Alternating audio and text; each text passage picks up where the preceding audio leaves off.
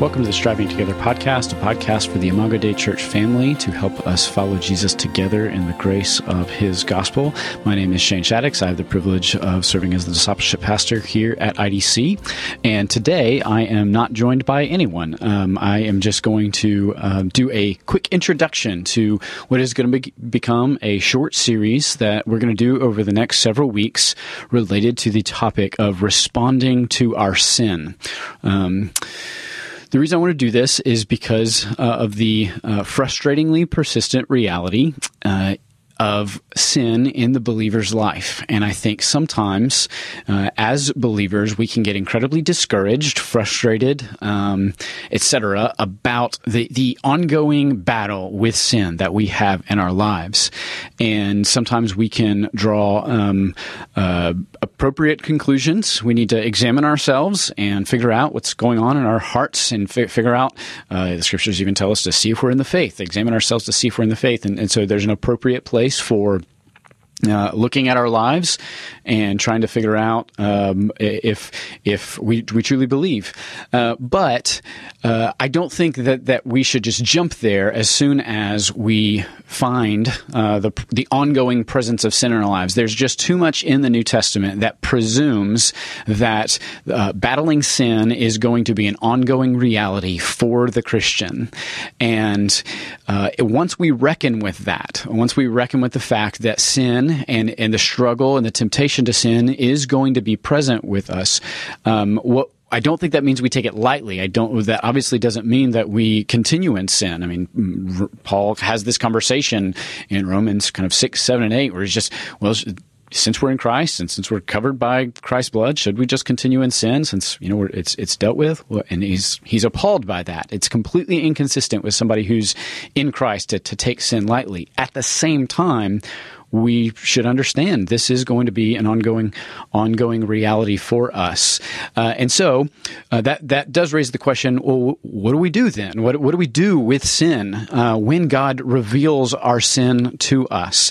And so we're going to take a few weeks and we're just going to explore various aspects of responding to our sin or sin in our lives when it's brought to us, when the Spirit maybe reveals it to us, when our consciences are pinged and we just know that there's some kind of something uneasy going on in our heart. What do we do when God has shown us our sin? Or maybe a brother or a sister comes to us and they point out some sin in our lives. And so I just want to read a passage from 1 John, beginning in verse 5, just to kind of set the stage here with a general framework. And I'm not going to tease out every bit of this passage, but 1 John chapter 1, verse 5 begins like this. This is the message we have heard from him and proclaimed to you, that God is light and in him is no darkness at all. If we say that we have fellowship with him while we walk in darkness, we lie and do not practice the truth. But if we walk in the light as he is in the light, we have fellowship with one another, and the blood of Jesus, his son, cleanses us from all sin. If we say we have no sin, we deceive ourselves, and the truth is not in us. If we confess our sins, he is faithful and just to forgive us our sins and to cleanse us from all unrighteousness. And if we say we have not sinned, we make him a liar, and his word is not in us. I want you to see that a couple of times at the beginning of John's letter here, he rebukes the idea that a Christian should say, we have no sin. We don't need to be cleansed of sin. This is not an ongoing reality. He says, no, this is you do have sin. It needs to be confessed. It needs to be dealt with. And so once we kind of come to terms with that, this passage lays out a couple of things that we can do. We can on the one hand, we can acknowledge our sin. We can own it. We don't have to be thrown off by that. I've said before, oftentimes the only person that's really confused that we're still a sinner is us. We're the only ones that are thrown off by that. The Lord is not thrown off by that. Our brothers and sisters are not thrown off by that. But we are under the impression we should be past this. And in some sense, obviously, that's true, but that's not really what the scriptures are giving us, the battle with the old man. Colossians 3 talks about putting off the old man and putting on the new man. This is an ongoing thing we must be doing, is putting off the old man. Galatians 5 talks about not sowing to the flesh, but sowing to the Spirit. But the possibility is that we could sow to the flesh. We could give ourselves over to our fleshly fallen nature.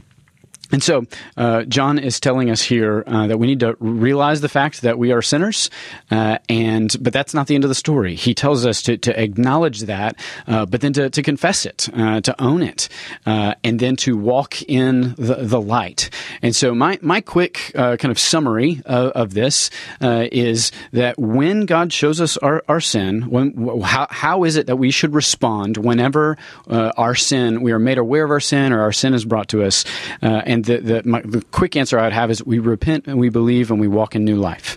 We repent, we believe, walk in new life. So that's kind of the basic framework. When Jesus bursts onto the scene at the beginning of Mark's gospel, he announces the kingdom and he says, repent and believe in the gospel. And it's almost like this is the ongoing appropriate response for Christians whenever they are confronted with the inbreaking of God's kingdom, with the lordship of Christ and that which is not in alignment with the lordship of Christ. When that kingdom breaks in, what is the response? And it's to repent and to believe and then walk as citizens of this kingdom. And that's true whether or not someone is for the first time responding to the gospel or they've been walking with the Lord for 40 years. If sin is shown to us, if the Lord brings to us an awareness of our sin, what we need to do is we need to, as John talks about, we need to confess it, we need to repent of our sin, but he also invites us to believe, to understand that when we confess our sins, when we repent, the blood of Jesus covers us. Like we are not condemned for this. We are not going to be judged for this because Christ has already been judged for us. And so there's not just repenting, there's also the believing, there's the resting in the gospel that comes. And then there's the walking in light. He talks about, he opens this passage in John by the declaration, God is light. And so we as children of light are to walk in light with him in accordance with his will and ways. And so if we're going to be brought into this kingdom of Christ, as our lives are being brought into alignment with his will, it's going to mean repenting of our sins. It's going to be resting in the gospel, and then it's going to be walking according to his will and ways in his kingdom. So repent, believe, and then walk in new life. That's going to be kind of the overarching framework that we're going to be talking about over the next couple of weeks. So we're going to talk about various components of that in the coming weeks. We're going to talk about identifying sin in our lives. We're going to talk about not just noticing sinful manifestations or fruit in our lives. We're going to talk about what's going on in our hearts underneath the sins as they manifest. We're going to talk about the practicalities and the wisdom of confessing sin. What does it look like for us to actually confess to one another? How do we actually preach and apply the gospel to our sin when we are confronted with our own sinfulness? And then what does it look like to sow to the Spirit? What does it look like to actually grow in godliness? Okay, great, I'm aware of my sin. Well, how do I not sow to the flesh but instead sow to the Spirit? And so we're going to talk about those various aspects. And I would just put all of that under the heading of responding to our sin. We're guilty of all manner of sins that we're not aware of. But in the Lord's grace, he reveals to us our sin in various ways. And when that happens, we've got a choice. Are we gonna sulk? Are we going to beat ourselves up? Are we going to condemn ourselves?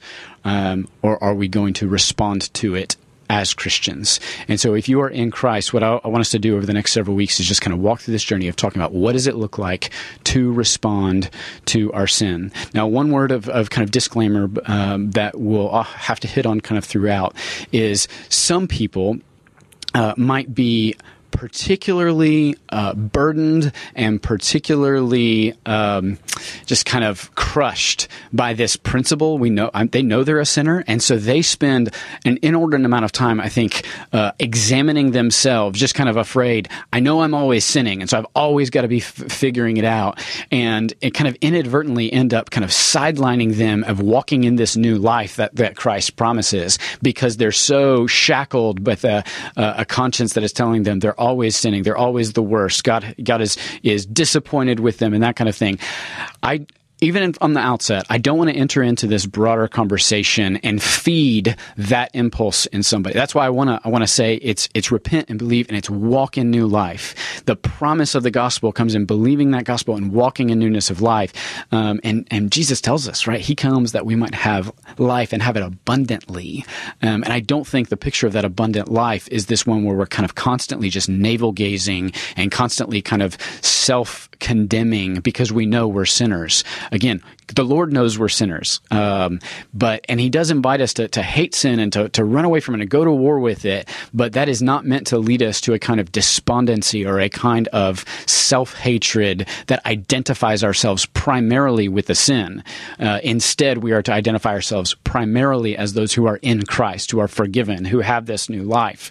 And so we're going to be walking that tightrope, knowing that sin is an ongoing reality, knowing that we have to go to war with it, knowing that we have to respond to it when we become aware of it, but not feeding into an inclination that is saying, I need to kind of almost always be paranoid of how terrible I'm being, because that really can, like I said, it can kind of sideline us from living this life that is meant to be in fullness. It is meant to be what can truly be called life that Christ promises.